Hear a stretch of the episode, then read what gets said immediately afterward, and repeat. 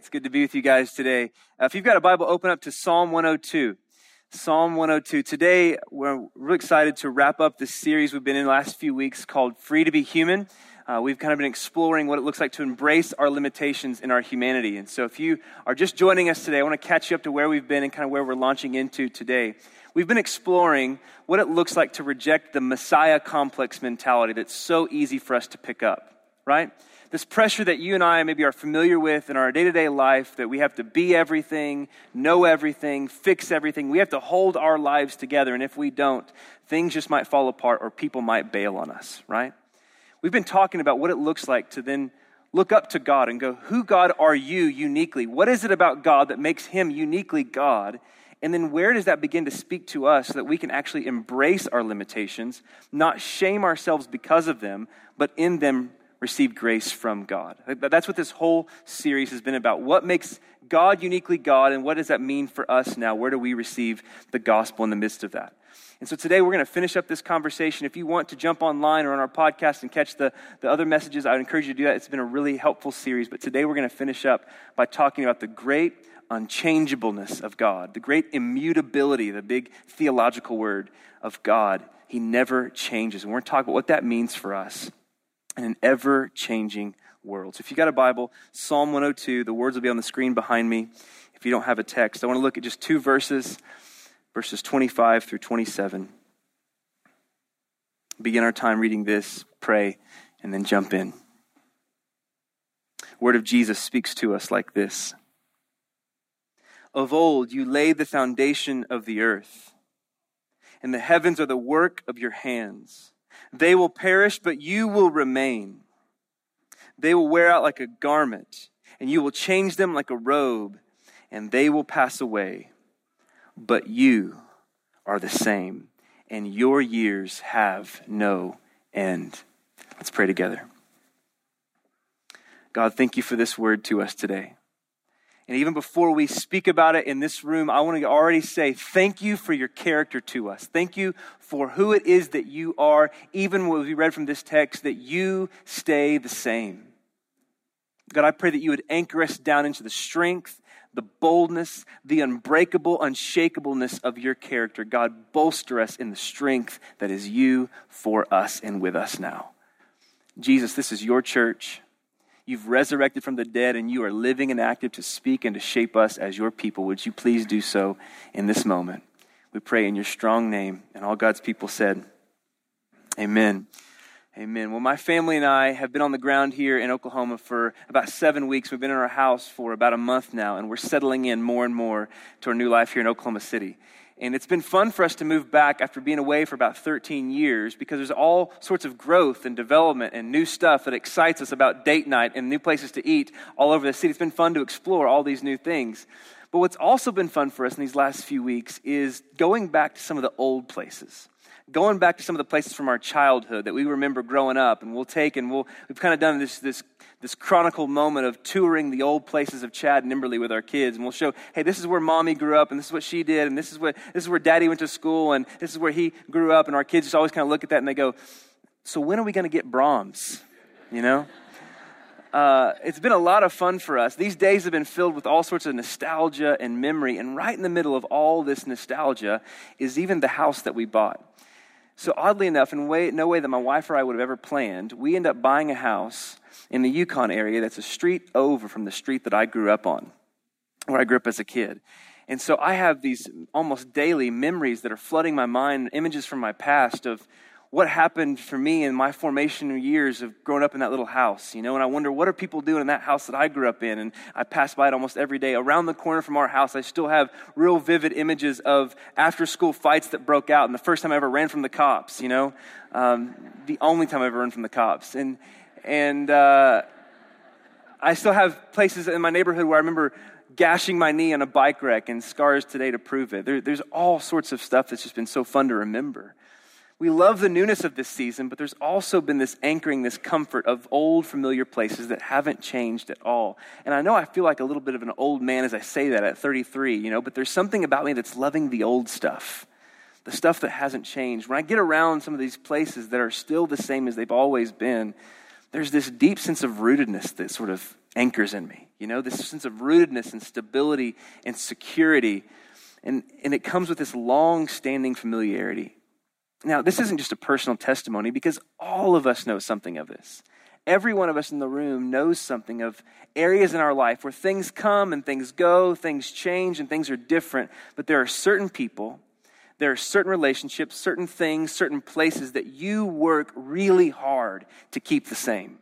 You work about, there's certain things in your life that things can come, things can go, but this has to stay the same. We work hard to freeze certain moments in our life that bring us joy and stability. So for example, surely for those of you who are parents in the room, there have been moments where you've looked at your little ones in their tenderness of toddler or just older than that or wherever your favorite age is, and you look at them and you say, I don't want you to ever grow up. Can you stay right here? And then there's empty nesters in the room that go, no, it's kind of okay when they grow up. You got all kinds of freedom. But you've had that moment where you say, I want you to stay, you know? Or maybe there's a moment where you've had a family vacation or a dinner with some family or friends or your spouse. In the midst of the conversation and the food and the environment, there's been a moment in the back of your head where you thought, I don't want this to end. I just want to hang on to this moment forever. Or maybe it's something other than that. It's a family tradition around the holidays that people come in, people are married, in-laws come in, new spouses come in, kids are born, and all this kind of stuff. Change happens all over the place, but there are certain family traditions that you're sort of hell-bent to say, it doesn't matter what comes, we will do this, you know? This tradition will be ours. There are certain things in our life that we want to stay the same. We need this, right? And even for those of you in the room who go, I love change. I can't wait for change. I look for change to happen. Even for you, there's still a way in your life where there are things that you want to anchor you down with stability amidst the welcomed changes. So we live in an ever-changing world. I'm not saying anything new today. Politically, things are changing. Economically, things are shifting. Relationships that you have, they come and they go. People pass away before we expect them to. Think about job security is a real issue that many of us have to grapple with and wonder about. And am I going to be able to support my family long term? Think about other things in the ways of our bodies, the way we age and we change and we tire and we wear out. Think about even your own sense of ambition and your sense of self and emotions. You have feelings that ebb and they flow, they rise and they fall. And sometimes you have to wonder, who am I? Even your sense of self changes, right? So it's almost a part of the human experience where we're constantly grasping, we're constantly looking, where can I find something that won't move, that I can anchor down into amidst all that's moving all around me, you know? And it almost seems like in the world we live, that the only thing that we can count on is change itself. But here's what I find fascinating for our conversation today and where the Bible opens to us. Even though it feels like the only thing we can count on is change itself, when we turn to the Bible, what we find is something even more true. The only thing we can count on is God himself, and he doesn't change. So it's not change itself, the only reliable. It's God himself who never changes. This is the message of Psalm 102. This is a unique prayer in the book of Psalms because it's a prayer of lament and suffering, one who's looking for stability in a confusing world around him. And at the end of the prayer, in verse 25, he begins to say some really stable things about God. Look at it again. In 25, he says, "Of old you laid the foundations of the earth, and the heavens are the work of your hands." So he speaks of the timelessness of God, the fact that God has always been. As old as the creation itself is, God is older still. He goes on, he says, "They will perish, but you will remain. They will wear out like a garment." He's speaking of the fact that nothing in creation remains the same. Things are always shifting, always changing, always fading. But look at the end of his prayer here, the end of 26 and 27. He says, "You will change them like a robe and they will pass away." But here's how God is greatly different. 27, "But you are the same. And your years, God, your years and who you are and your life and your existence, there is no end." And so if we were to read this whole Psalm of 102, we would find all kinds of questions and confusions this psalmist has. But at the very end of his prayer, he anchors down into one thing that never changes. That's the unchangeableness of God himself. It's as if he says, there's all kinds of stuff in this life I can't understand and I don't understand. But you, God, your character, your love, your purposes, they don't change. The unchangeableness of God. So this week as I was studying, one of the things I found fascinating that I never really took into consideration is how often the Bible speaks of God this way. What we're talking about, God and his unchangeableness, isn't isolated to just Psalm 102. This is a message all through the scriptures. So in the Psalms alone, this one book of prayers alone in the Old Testament, over 20 times you have a reference to God being a rock. This image of God's unbreakable character, the certainty of his purposes and his plans.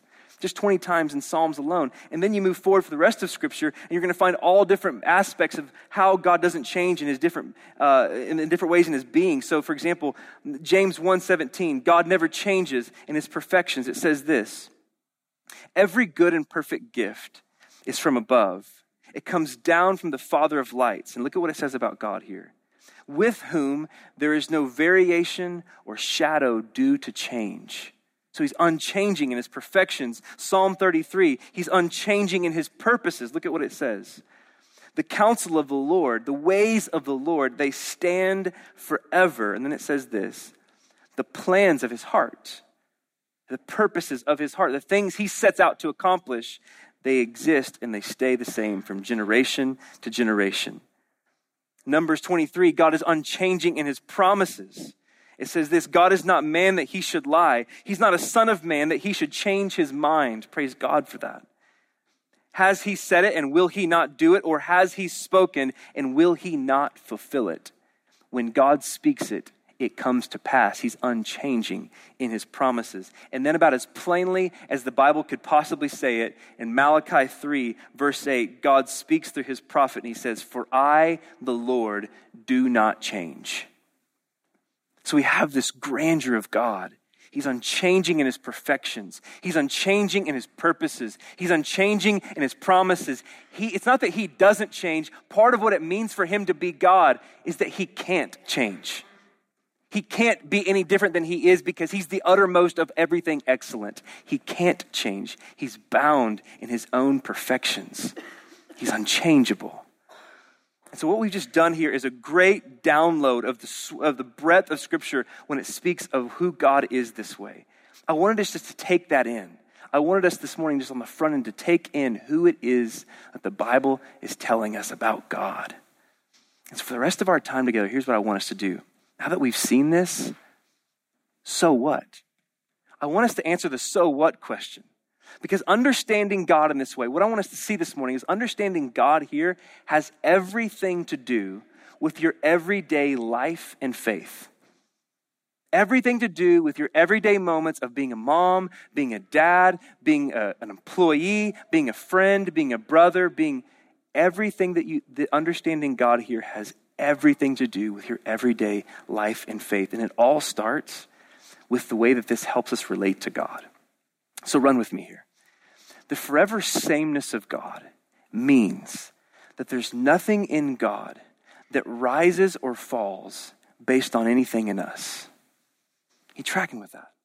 There's nothing in God that rises or falls based on anything in us. So there's not any action that you could ever do, good or bad, that would ever add to or diminish from God's perfections. There's nothing you could ever do, good or bad, that would either add to or diminish from God. He's consistent in his holiness, in his faithfulness, in his glory. God is who he is unchangingly. And when you think about what this means for our salvation, the whole gospel hangs on the dependence of God never changing.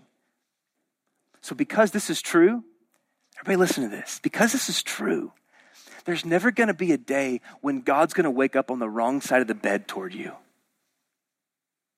God's not moody. He's not going to have some cosmic mood swing that puts him in a different view toward you. It's not going to happen. We never have to fear, because this is true, we never have to fear God ejecting on us.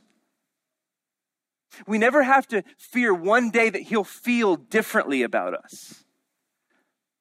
We never have to fear that there's going to come a day in the midst of our brokenness and inability to actually get it right that we feel all the time. There's never going to be a day where he's going to wish he hadn't sent Jesus for us.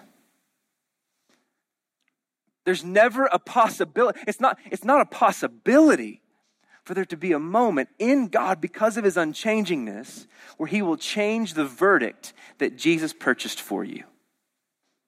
So you hear, you see how big this is for us? You see how stable this makes God's great work for us? So that when he saved you, he can't change his verdict over you because his decision over you was made with every sin that you would ever commit, past, present, and future, in full view of his unchanging, exhaustive knowledge. I know I'm talking big language and big ideas here, but do you see how this holds us in the present? So let me say it this way. When God saved you, he was eyes wide open on you. Even those areas in your life that you fear judgment or that you seek to keep hidden in fear that if someone finds out, something horrible might happen. He's eyes wide open even there. And listen, he's never flinched and he never will.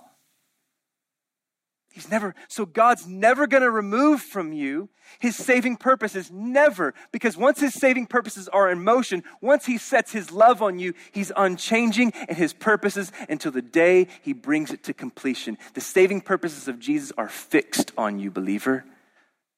The keeping purposes of Jesus are fixed on you.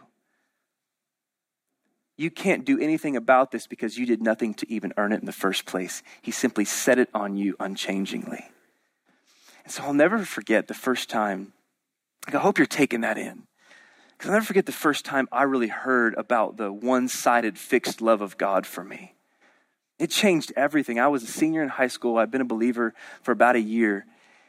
And I was at this really kind of difficult place in my life and in my faith. I was just a year into following Jesus, but I had a lot of stuff going on in my family. My mom was suffering through her fourth marriage at the time. It was the second time that we had been unexpectedly left, and I didn't know my real dad. And so I just had all kinds of bustedness and depression and anxiety in my life. And at the time, I was going to a church that preached a really strong self-help theology. So every Sunday, I would hear sermons like this. If you want to follow Jesus, it's going to mean 4 keys to this, 5 steps to that, 7 pathways to this. It was all this hyper-practical to-do kind of preaching. And what I end up feeling is after 7 weeks of listening to that kind of stuff, I've now got 48 things to do, and I'm terrible at all of them. Right? I'm in this kind of conflicted space, and all Christianity is an ever-growing to-do list. And I wanted to follow Jesus. I just felt too busted to do so, and I felt like he didn't work for me. So I was literally at a place where I was considering just walking out on the whole thing altogether. And this is how I walked in the counseling room. So I walked in and I started just talking to my counselor about all the stuff that's going on in my life and all the stuff that kind of brought me to this space. And I'm telling you, as sure as I stand here, I still have vivid images of what it was like for him to have heard me talk for a while. And then at a certain point in our conversation, he leaned forward. He looked me in the eye. He said, what if I told you that God loves you and it has nothing to do with you? God loves you and it has nothing to do with anything in you that rises or falls. His love for you is just consistent no matter what's happening in you. And I remember he said that and it just caught me right that day. And I had tears streaming down my face and I looked back at him and I said, that's the greatest news I've ever heard. I just don't believe it's true.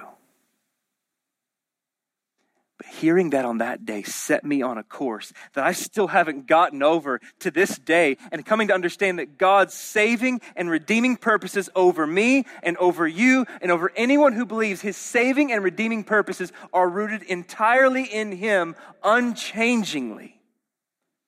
Unchangingly. So there's never a moment where God's going to look at you and wish he could use an eraser or hit the undo button. When he sets his saving purposes in motion, he has his own character attached to it, and it cannot change. When you just sink your teeth into that, that will absolutely change the way you relate to God. Absolutely change.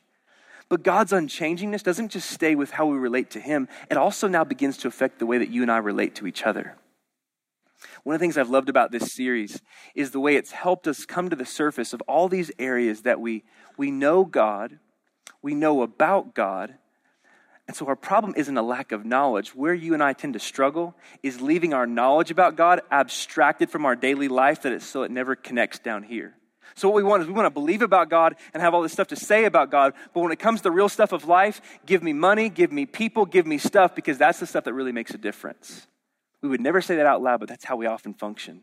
I'll believe about God, but give me real, tangible stuff I can see and feel that makes a difference in my life, right? And so very often in our life, what ends up happening is we prefer people and stuff in the place of God. And we do this all the time in our relationships. So when it comes down to your relationships, what happens most often for us is we'll place these unrealistic expectations of always and never on the people in our life. And so here's what I mean. Some of you, to fill the gap of loneliness in your life, you'll look to certain friendships to always satisfy you. Or you have spouses in the room that you'll begin to look at one another as people who, you will never hurt me and you will never let me down. Or you have parents in the room, and this is the case for my wife and I at times, where you almost look to your kids, and it's foolish, but we still do it. You look to your kids as those who will always validate you, as if to say, look at the significance and the importance and the goodness of who I am. You can see it in my kids. My kids speak of my greatness. It's foolish, but we do it, right? It's foolish. Like, look at how good my kids are. It's because I'm so good, you know? We do this. Or maybe you look to an unchanging social status of what people think about you and how they approve of you to be your security and your stability, that they will always be there for you to tell you who you are and how important you can be. The problem with putting always and never expectations on people is that people are never, always, or never anything. Right? We're just not that consistent. That kind of consistency only belongs to God. It only belongs to Him. So at best, you and I very often act in certain ways, or we're fairly regular in certain kinds of characteristics. And even if we're super excelling, we're habitual in certain ways. But we're never, always, or never. When we start placing those kinds of expectations on people around us, we're putting them on a God-like category that they could never live up to. And we just set ourselves up for discontentment in our relationships. They're not responding to me like they should. They should do this. We're setting ourselves up for discontent, disappointment, for pain, for cynicism. And so the great unchangeableness of God, when we embrace it and we actually take it out of the air and put it into our real life, it changes relationships. Because what happens is now you can free other people to be human and free yourself to be human with them. Now, this doesn't mean that you and I start settling for inconsistency. Well, I'm not God, I'm not consistent, so just take on my unfaithfulness. Like, that's not what we're saying. We're not saying that somehow we should be unfaithful to one. No, here's what we're saying. All of a sudden, you realize, I'm not God, and neither are you. You start freeing people to actually be humans, to actually have frailty, to actually have limitations. And then as much as you possibly can, by the power of the Holy Spirit, we seek to be good image bearers. So we still seek to be faithful to one another. We still seek to be generous and kind and committed, but we will fail. And when we do, here's the great thing about this. We can begin to give the grace to one another that has already been unchangingly given to us. So you see that? It's not making an excuse for inconsistencies. It's just acknowledging, I'm not that consistent, but there's one who is. Can we just look to Jesus and be more like him over time? His unchangingness actually affects our relationships. But lastly, this morning, when we think about the unchangeable, ever-steadiness of God, it shapes the way we relate to ourselves and the ever-changing seasons of life. So everyone's life in this room is changing. It's part of what it means to be human. From the day you breathe your first breath until the day you breathe your last, your life is under one ongoing change. And the older we get, and I say this as a 33-year-old man, the older we get, I already feel this on me. We become all the more resistant to change. We don't want to change anymore because I'm old, I'm tired, I want my stuff, I want my routines, I want my predictability, let me have my things, right? This is how we get as we get older. And God knows this about us. God sees this about us. He's not surprised by this in us, but listen.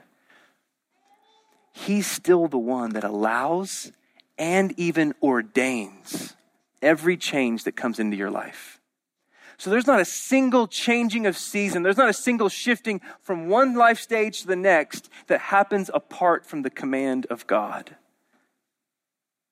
One of my favorite preachers, Charles Spurgeon, he makes a comment about the command of God. He says, there's not a single molecule in the cosmos that bounces apart from the command of God.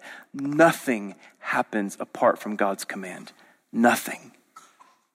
Every life stage transition, every season of life, it's all happening with the command of God. And because of Jesus, you and I have the great promise of Romans chapter 8. Romans 8, a very famous verse that many of us know, 28, look at this. It says that we know that for those who love God, all things work together for good. So we think about the changing of life, the changing seasons, the shifting of one life stage to the next. And then we look at this verse, God is working all of that together for our good. Now we typically stop here and just feel warm about that, but we've got to ask a question this morning. If God's working all things together for our good, then what's the good that God's working? Like, what is our good? We don't make that up. We don't get to define what's good for us. God defines it, and the rest of this verse tells us about it. So God's working all things together for good for those who are called according to his purpose. Look at 29. For those whom he foreknew, he also predestined, he planned, he fixed that we would be conformed to the image of Jesus.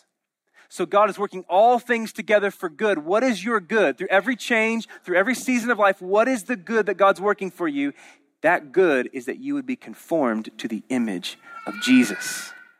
And so for every change in life, moving from singleness to newly married to young family, every change, even those where you receive a disappointing message or note from the doctor that's going to force you now to adjust to a new, unwelcomed normal in your life. Every change, moving to a new city, making new friends, adjusting to a new budget after a job setback. The list of changes I could talk about this morning are endless. But for every single one of those changes is a God who's working all things together to push you more deeply into Jesus. And what he's doing is he's peeling our fingers through every change, through every unfamiliarity, through every anxiety because we don't know what's coming for us. He's peeling our fingers off of our false securities built around our predictabilities. And he's then reattaching them to him who's unchangingly with us and for us in every bit of that. And so this doctrine of God's unchangeableness actually helps us embrace life, whatever comes, because he's in all of it and he's with us to stable us.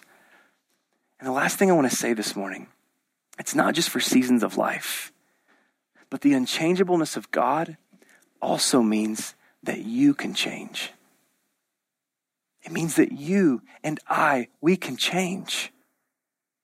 There's only one being in the entire universe who cannot change. It's not you. It's not you. One of the greatest lies that the enemy wants to sell every one of us is that you are who you are and you cannot change. You're stuck where you are, and there are certain things about you that will always be that way until the day you drop, and so everybody else just better deal with it. We believe this lie.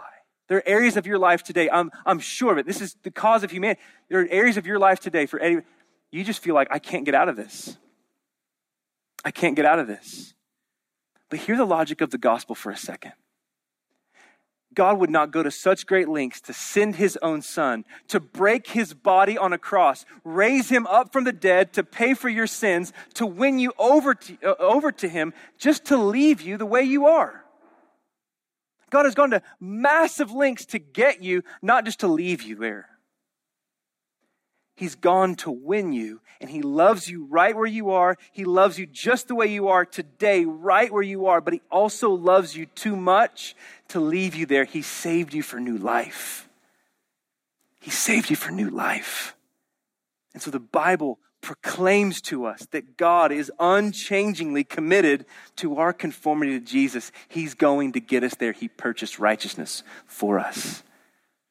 And so for those areas of your life today, maybe some of you are coming in and it feels like you're fighting, you're struggling, you're warring after change in your life, but it feels today like you're left on an island by yourself with no help and God's nowhere to be found.